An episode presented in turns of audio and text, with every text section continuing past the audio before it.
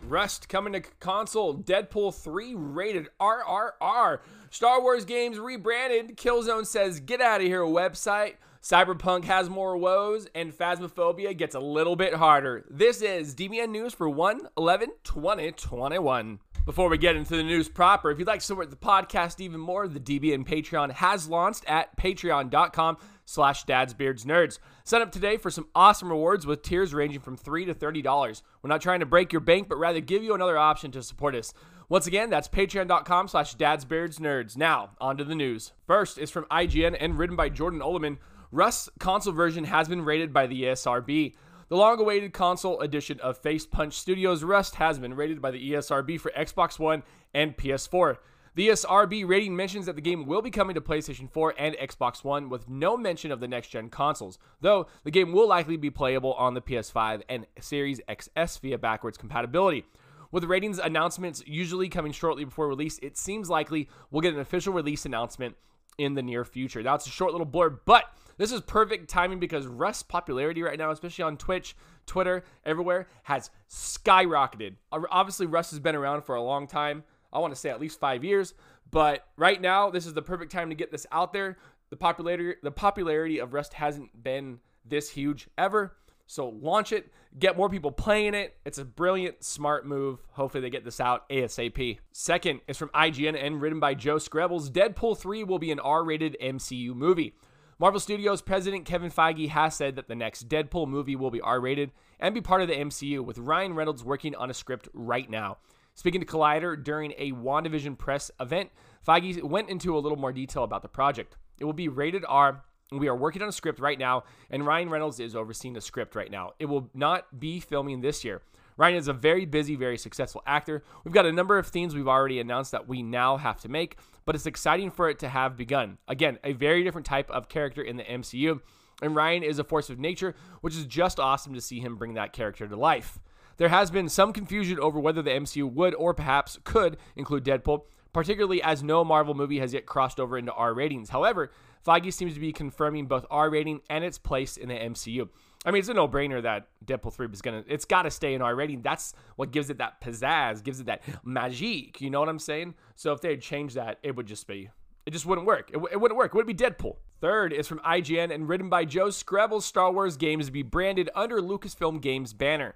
Star Wars games will now be brought together under a single banner, Lucasfilm Games. Announced today on StarWars.com, the company revealed that Lucasfilm Games is now the official identity for all gaming titles from Lucasfilm, a name that encompasses the company's rich catalog of video games and its eye toward the future.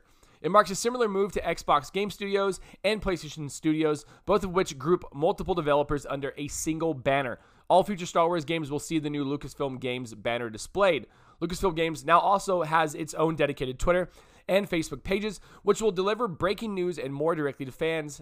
No new games or teases were made as part of the announcement. I mean, you got a brand, branding, branding, branding. It can make or break a brand. So why not put them all in the same banner? It just makes sense. Fourth is from IGN and written by Adam Bankhurst. Killzone's website has been retired.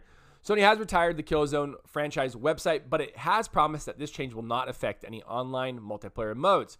As reported by VGC, visitors to Killzone.com are now greeted with a message by developer Guerrilla Games that begins by saying the official website for the Killzone franchise has retired. Going forward, visitors to Killzone.com will be directed to PlayStation.com.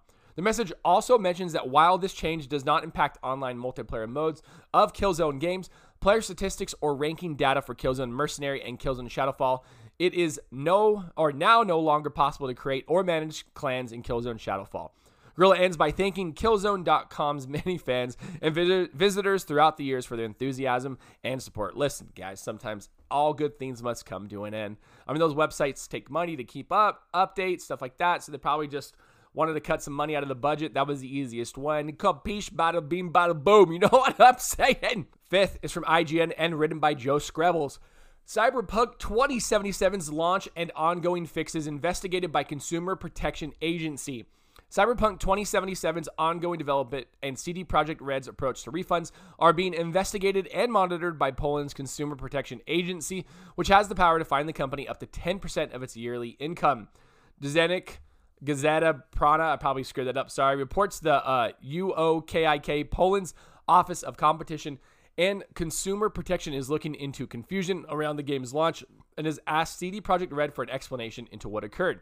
The UOKIK spokesperson, and this is translated by IGN Poland, explained we are asking the company for explanation regarding problems with the game and actions taken by them. We will check how the developer is working on patches or solving issues preventing players on various consoles, but also what steps the company is planning to take regarding people who requested refunds and are not happy with their purchase because they can't play the game on owned hardware, despite assurances by the producer. UOKIK will await CD Projekt uh, CD Projekt's explanation and then decide on next steps. Those next steps could be significant. UOKIK could choose to fine the company up to 10% of its income for the last financial year. Per the report, UOKIK could alternatively ask the developer to issue digital bonuses to those who bought the game for last gen consoles. How the latter could be organized or how that would affect players outside of Poland is yet to be seen. Perhaps most worryingly for CD Projekt Red, the report adds that the refund policy organized in the aftermath of launch could still be deemed unsatisfactory, leading to those measures. they just can't catch a break. I mean, they brought it on themselves, but they just can't catch a break. And last is from IGN and written by Joseph Knoop.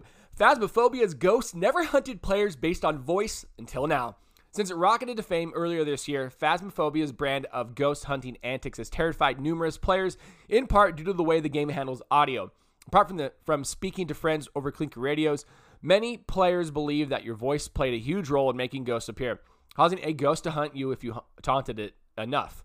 Turns out that that was never true until now. Phasmophobia developer Kinetic Games announced a new update for the game's beta build on Monday, which now allows the game's ca- uh, cast of ghosts to listen for players' voices when hunting, spurring them to search the locations where noise originates. Lots of people thought it was a feature, so it has been added, Kinetic Games tweeted. This is experimental, so please let me know if there are any any issues. Kinetic Games also shared that the new feature is based on how loud a player's mic is, meaning you can still whisper while a ghost is hunting for your terrified, fleshy body. The new audio feature is sure to throw boisterous players out of the frying pan and into the fire and might play a significant role in Phasmophobia's Phasmophobia's larger levels where players can put more distance between them and their ghostly target. During a January 8th update, Kinetic Games also added new features that make ghosts move to your last known position, meaning you'll probably have to be a little craftier than hiding around the corner. Phasmophobia's professional difficulty mode will also no longer tell if a ghost responds to groups of players or isolated individuals. That is a crazy update. That's an awesome update, by the way. That is that is insane. That's such a cool update, and that's only going to make that game even better. Jeez, good on just that's insane. I love it. I love it. And that is the news for today. If you want to support the podcast, you can head on over to anchor.fm slash dadsbeardsnerds or patreon.com slash dadsbeardsnerds. Both those spots you can sign up for a monthly donation. Next up, find us on all social media at dadsbeardsnerds. And if you'd like to be part of our ever-growing Discord community, find that link in our Twitter bio or the show notes for every show that we release and produce. Until next time, I'm Anthony. I look forward to making more content for you.